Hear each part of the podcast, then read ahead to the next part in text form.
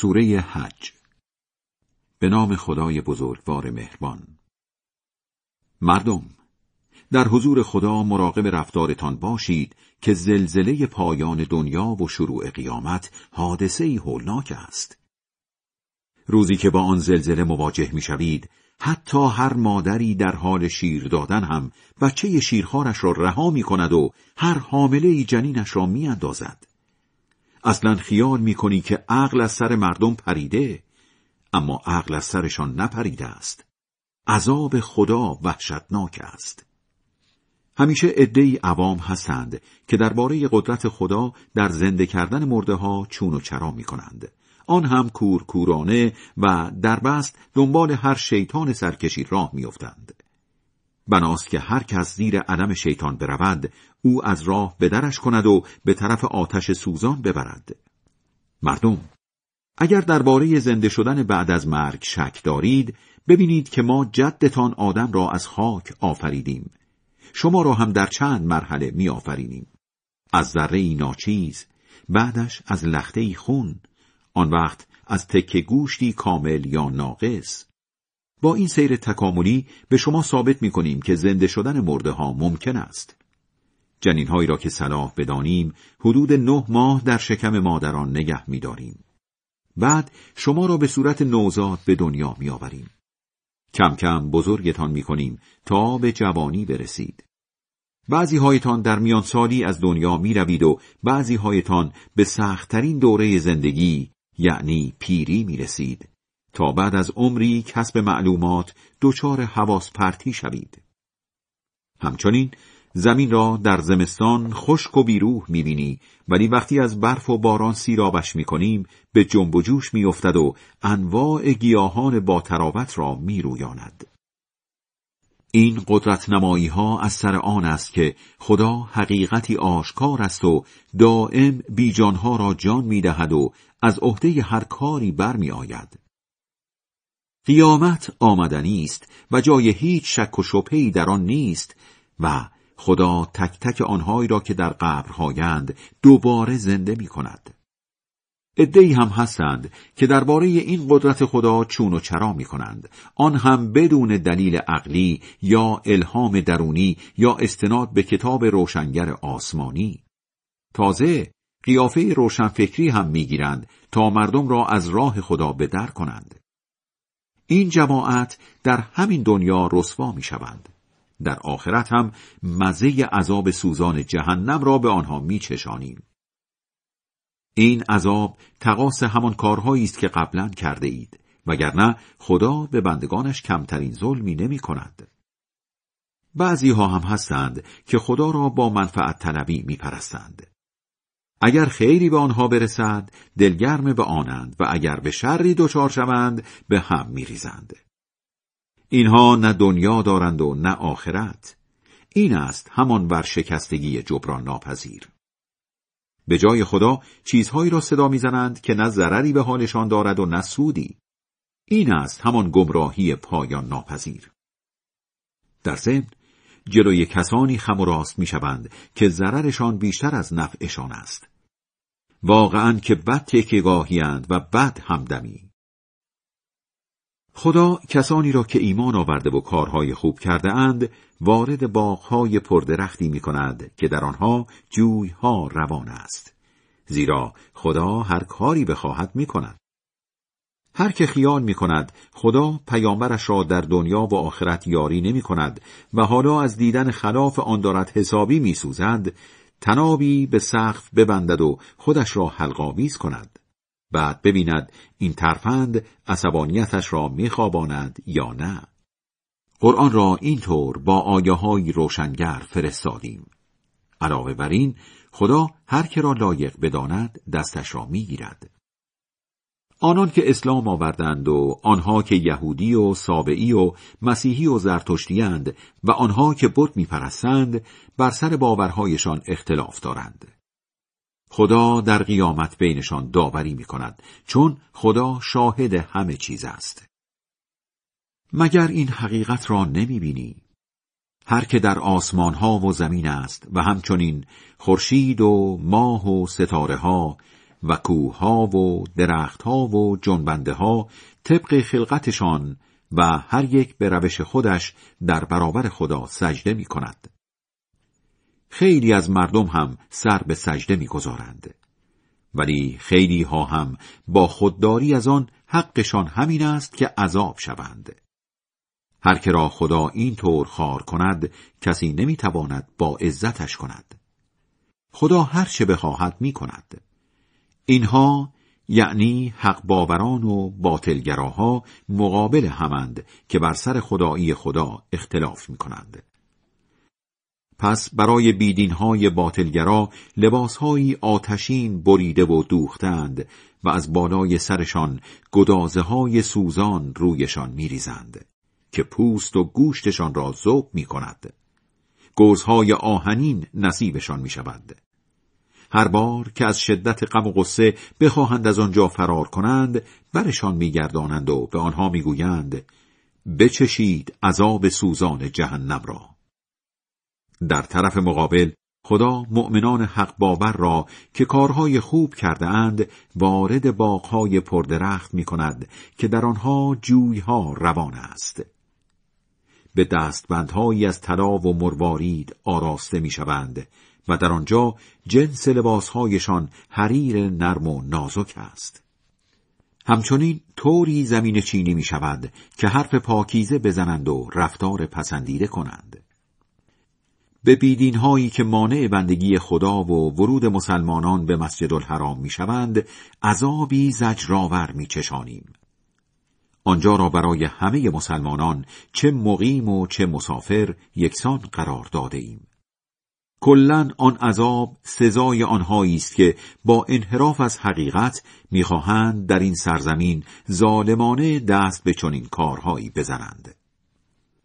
مکان کعبه را برای تجدید بنا به ابراهیم نشان دادیم و به او سفارش کردیم که در مراسم حج چیزی را به جای من نپرست و خانه ام را برای طواف کنندگان، نمازگزاران، رکوع کنندگان و سجده گزاران از هرچه رنگ و بوی بت پرستی دارد پاک کن. بعد مردم را برای مراسم حج دعوت کن که پیاده یا سوار بر هر مرکب تندرویی از راه‌های دور راه می‌افتند و به سوی تو می‌آیند تا خودشان ببینند که حج چه فایده‌های سرشاری برایشان دارد و در روزهای مشخص شده برای قربانی، وقت قربانی کردن دام‌های زبان بسته‌ای که خدا روزیشان کرده است، نام خدا را ببرند. آن وقت اعلام کن از گوشت‌های قربانی بخورید و به نیازمندان فقیر هم بدهید. بعد با تراشیدن سر یا کوتاه کردن مو و ناخن از احرام خارج شوند و بقیه اعمال حجشان را به جا آورند تا اینکه دست آخر دور خانه تاریخی کعبه طواف کنند. این است آداب حج. آنانی که به قوانین الهی احترام بگذارند، از نظر خدا این کار به نفع خودشان است. گوشت دامها برای شما حلال است، مگر اینکه برای بتها قربانی شده باشند. بنابراین با حق طلبی و بی آنکه به جای خدا چیزی را بپرستید، از بتهای پلید و بردن نامشان موقع بریدن سر چهارپایان دوری کنید. کسی که چیزی به جای خدا بپرستد مثل این است که از اوج آسمان سقوط کند و پرنده‌های شکاری وسط زمین و هوا او را طعمه خود سازند یا تندبادها به جایی دوردست پرتابش کنند. این است آداب حج. آنان که به نشانه‌های بندگی به ویژه قربانی‌های نشاندار احترام بگذارند، این از تقوای دلشان سرچشمه می‌گیرد. اجازه دارید از منافع قربانی‌های نشاندار مثل خوردن شیر و سواری گرفتن تا زمان قربانی کردن و تا رسیدن به مکه استفاده کنید. برای هر ملت دینداری هم مراسم قربانی گذاشته بودیم تا وقت سربریدن دام‌های زبان بسته‌ای که خدا روزیشان کرده نام خدا را ببرند. معبودتان معبودی یگانه است، پس در مراسم حج در برابرش تسلیم باشید. پیامبر، به حاجیان فروتن مژده بده همانانی که وقتی یاد خدا به میان بیاید دلهایشان به تب و تاب می‌افتد. در حوادث ناگواری که برایشان رخ می‌دهد صبورند. نماز را با آدابش می‌خوانند و از آنچه روزیشان کرده ایم در راه خدا هزینه می‌کنند. قربانی کردن شترهای چاق و چله را برایتان جزو نشانه‌های بندگی در نظر گرفتیم. قربانی کردنشان خیلی خیر برایتان دارد. هنگام نحرشان و وقتی هنوز ایستاده اند نام خدا را ببرید. وقتی به پهلو افتادند و سرشان را بریدید، هم خودتان از گوشتشان بخورید و هم به فقیران آبرومند و گدایان نیازمند بدهید. حیوانات را این طور رام شما کردیم تا شکر کنید. با تقدیم گوشت قربانی و مالیدن خون آن به این ور و آنور هرگز به خدا نمی رسید، بلکه با نیت همراه با عمل درست به خدا می رسید. خدا برایتان این طور رامشان کرد تا با قربانی کردن به بزرگی یادش کنید، چون راه و رسم درست زندگی را نشانتان داده است. پیامبر، به درستکاران مژده بده. خدا از مسلمانان در برابر دشمنانشان جانانه دفاع می کند، زیرا خدا هیچ خائن نمک نشناسی را دوست ندارد. کسانی که جنگ بر آنان تحمیل می شود، اجازه جنگ و جهاد دارند، چون به آنان ظلم و تجاوز شده و خدا حتما می تواند کمکشان کند. همانانی که از شهر و دیارشان به ناحق اخراج می شوند، تنها به این جرم که می گویند صاحب اختیارمان خداست. اگر به فرض خدا جلوی زیادخواهی و خرابکاری بعضی مردم را به دست بعضی دیگر نگیرد، صومعه‌های راهبان و کلیساهای مسیحیان و معابد یهودیان و مساجد مسلمانان که در آنها نام خدا را بسیار میبرند به کلی از بین میرود. البته خدا به آنانی که دینش را کمک کنند کمک میکند، زیرا خدا قوی شکست ناپذیر است. همان کسانی که اگر به آنان قدرت و امکانات کافی بدهیم جامعه سالم دینی تشکیل میدهند و در آن همگی نماز را با آدابش میخوانند و صدقه میدهند و امر به معروف و نهی از منکر میکنند. بله، آخر عاقبت همه کارها دست خداست. اگر بت پرست‌ها تو را دروغگو میدانند، این که چیز تازه‌ای نیست. قبلا هم قوم نوح و عاد و ثمود پیامبرانشان را دروغگو دانستند. همینطور هم قوم ابراهیم و قوم لوط و مردم شهر مدین، یعنی قوم شعیب. موسی را هم فرعونیان دروغگو دانستند. به بیدینها تا میشد مهلت دادم و با تمام شدن مهلتشان گریبانشان را گرفتم. خب، چطور بود عکس العمل من؟ چه شهرهای زیادی که مردمش بدکار بودند و ما نابودشان کردیم و جز ویرانه ای از آنها به یادگار نماند. چه چاهای پرآبی که متروک شدند و کاخهای مستحکمی که بی صاحب ماندند. مگر به گوشه و کنار دنیا سفر نکردند تا دلی به دست بیاورند که با آن خودشان حقایق را بفهمند، یا حداقل گوشی که با آن از دیگران بشنوند. در واقع چشم سرشان کور نیست، بلکه چشم دلشان که در سینه است کور است. به مسخره از تو عذاب فوری می‌خواهند. خدا هرگز خلاف وعده‌اش عمل نخواهد کرد، ولی عجله‌ای هم در عذاب ندارد، چون یک روز از نظر خدا مثل 1000 سال با حساب شماست. چه شهرهای زیادی که مردمش بدکار بودند و تا میشد به آنها مهلت میدادم. با تمام شدن مهلتشان گرفتار عذابشان میکردم. بله، به من ختم میشود آخر عاقبت همه. بگو: مردم، من برایتان فقط هشدار دهنده ای با صراحتم. پس کسانی که ایمان بیاورند و کارهای خوب بکنند، آمرزش و روزیهای بهشتی در انتظارشان است. کسانی هم که برای نابودی آیه ها و نشانه های ما تلاش می کنند و به خیال خودشان می خواهند حریف ما شوند، جهنمی اند. قبل از تو هر رسول و پیامبری فرستادیم تا که می‌خواست آرزوهایش را برای نجات مردم عملی کند، شیطان با شبهه انداختن در دل مردم در برآورده شدن آرزوهایش سنگ‌اندازی می‌کرد. ولی خدا شبهه‌های شیطان را بی اثر می‌ساخت و معارف خودش را در دلها جا می‌انداخت، زیرا خدا دانای شکست ناپذیر است. خدا برای این دست شیطان را در شبهه انداختن باز می‌گذارد که امتحانی باشد، هم برای کسانی که در دل‌هایشان بیماری نفاق است و هم برای سنگ دل‌ها. چون این بدکارهایی خیلی از واقع دورند.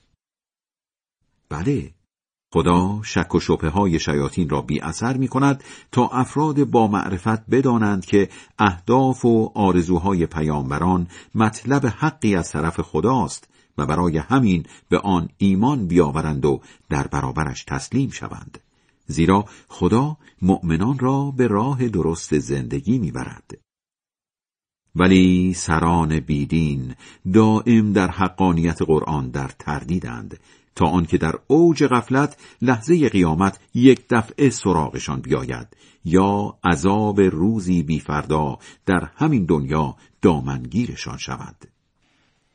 در قیامت معلوم می شود که فرمانروایی جهان هستی مال خدا بوده و هست و همو بین مردم داوری می کند. پس کسانی که ایمان آورده و کارهای خوب کرده اند در باغهای پرناز و نعمت خواهند بود. کسانی هم که بیدینی کرده و آیه های ما را دروغ دانستند عذابی خفتبار نصیبشان می شود. خدا به آنانی که در راه خدا مهاجرت کرده اند، آن وقت شهید شده یا به مرگ طبیعی مرده اند، رزق و روزی چشمگیر می دهد، زیرا تنها خدا بهترین روزی دهنده هاست. خدا به محلی واردشان می کند که خوششان بیاید، زیرا او دانای بردبار است. درستش هم همین است. خدا مظلومان را این طور یاری کرده است که اجازه داشته باشند به همان اندازه‌ای انتقام بگیرند که به ناحق اذیت و آزار شدند، چون خدا خطا بخش باگذشت است. مقابله به مثل قانون هستی است، همانند تقابل شب و روز. خدا در طول سال مدتی شبها را بلند و روزها را کوتاه می کند و مدتی روزها را بلند و شبها را کوتاه. در ثانی خدا شنوای بیناست. احاطه خدا بر عالم و آدم به این دلیل است که او ماندنی است و چیزهایی که بتپرست‌ها به جای خدا صدا می‌زنند همه نابود شدنی اند و دیگر اینکه تنها خدا بلند مرتبه بزرگ است. مگر نمی‌بینی که خدا از ابرها برف و باران می‌فرستد و زمین‌های خشک با آن سرسبز می‌شود، زیرا او نقطه سنج آگاه است. آنچه در آسمانها و زمین است فقط مال خداست و تنها او بی‌نیاز ستودنی است. مگر نمی‌بینی که خدا تمام مواد و موجودات خشکی‌ها و نیز کشتی‌هایی را که به فرمانش در دریاها رفت و آمد می‌کنند در اختیارتان گذاشته است. تازه از برخورد اجرام آسمانی به کره زمین نیز جز گاهی که خودش اجازه بدهد جلوگیری می‌کند. آخر خدا در حق مردم دلسوز مهربان است. اوست که به شما زندگی میبخشد، بعد شما را میمیراند، آن وقت شما را روز قیامت زنده میکند. ولی انسان در برابر این همه نعمت ناشکر است. برای هر ملتی عبادتهای ویژه‌ای تعیین کرده بودیم که انجامش میدادند. برای مسلمانان هم همینطور. بتپرستان نباید با تو درگیر شوند سر اینکه اینها را از کجا آورده ای. تو مردم را به سوی خدا دعوت کن، زیرا یقینا در مسیر درست هدایتی. اگر باز هم به چون و چرا با تو ادامه دادند، بگو خدا از رفتارتان و روش برخورد با آن آگاه تر است. همان خدا در هر چیزی که سرش اختلاف داشته اید روز قیامت بینتان داوری می کند. مگر نمی‌دانی که خدا آنچه را در آسمان و زمین هست می‌داند، چون همه آنها در کتاب علم الهی موجود است و نگهداریشان هم که برای خدا آسان بوده است. بتپرست‌ها به جای خدا چیزهایی را می‌پرستند که نه خدا دلیلی بر حقانیتشان فرستاده است و نه خودشان اطلاع درستی از آن دارند. برای چنین بدکارهایی هیچ یاوری نیست.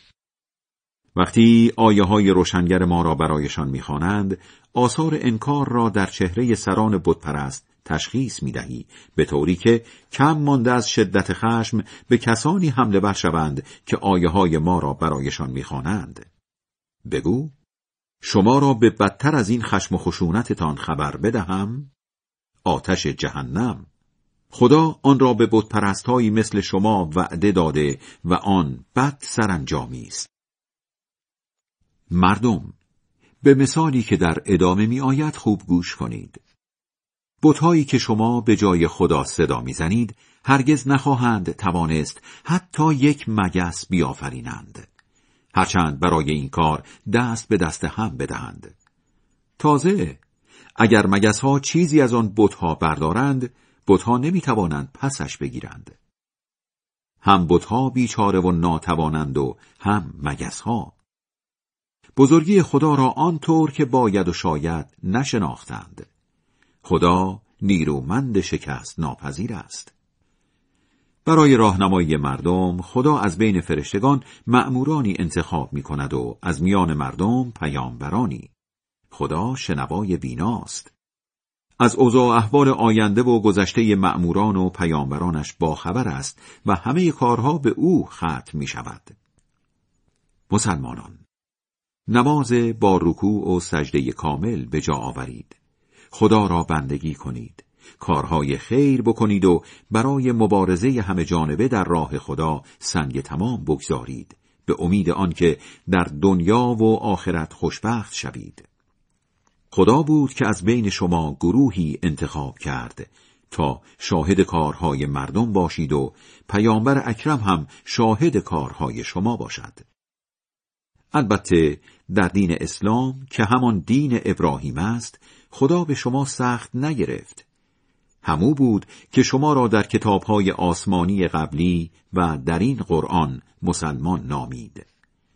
بنابراین نماز را با آدابش بخوانید و صدقه بدهید و خودتان را به خدا بسپارید که او همه کاره شماست.